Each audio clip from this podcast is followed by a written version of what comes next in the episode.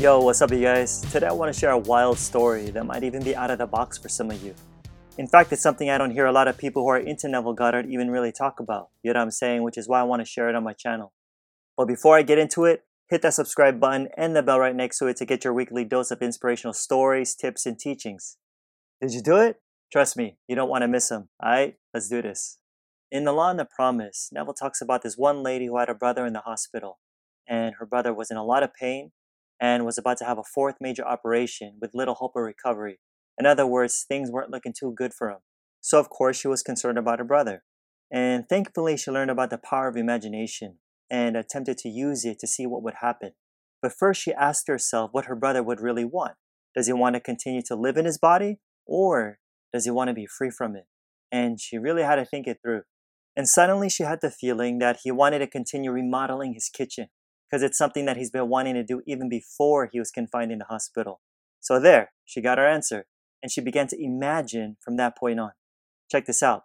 When she was attempting to quote unquote see her brother in her imagination, where he was all busy remodeling his kitchen, doing his thing, she suddenly found herself, ready for this? Gripping the back of a kitchen chair, then bam, all of a sudden, she found herself standing beside her brother's bed in the hospital which was the last place she wanted to be, physically or mentally. But there she was, right there with them. And then her brother reached up and grabbed her hand tightly and said, I knew you would come, Joe. And it was a well hand, too, that she felt. It wasn't all weak and fragile. Nah, dude, it was strong and sure. And then all this joy bubbled up and spilled over in her voice as she heard herself say these words It's all better now. You know it. Her brother didn't answer, but she distinctly heard a voice say to her, Remember this moment. Suddenly, she was awake back at home. Now, keep in mind, this all happened the night after he went to the hospital. Get this. The next day, his wife called her up saying that what happened to him is unbelievable. Why? Because he no longer needed the operation, and the doctor didn't know how to explain it. In fact, their brother improved so much that they've agreed to release him the very next day.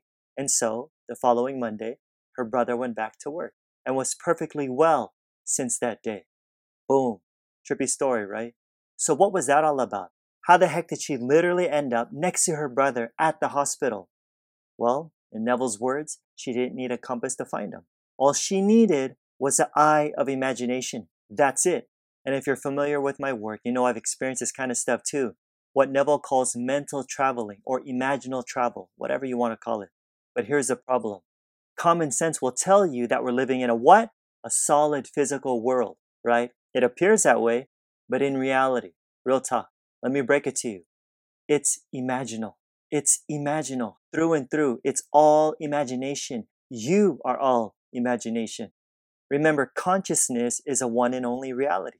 We live and move in different states. And since that's true, folks, listen, then you must be where you are in your imagination. Because imagination is active at and through any state that it's aware of. Is this making sense? That's why Neville says that if we're to take shifting of awareness seriously, then there are possibilities beyond belief, straight up. So, my question to you is what do you want to imagine today? Okay? What is it that you want to see? Not what is, but what do you want to see? Don't be limited by the facts, you guys. Now, whatever your desire is, shift your focus of awareness to it and see what happens. For real. Because you will get what you believe. Yeah. Alrighty, guys, don't forget to hit that like button and to leave a review if you're listening via podcast. In case you didn't know, it gets more people to discover my work and, of course, help spread this message. And yo, don't forget to register for my free online training that'll seriously help you start manifesting the life you really want right now. So check it out. The link's in the description. Like I always say, worst coming. Till next time, I'm out. Peace.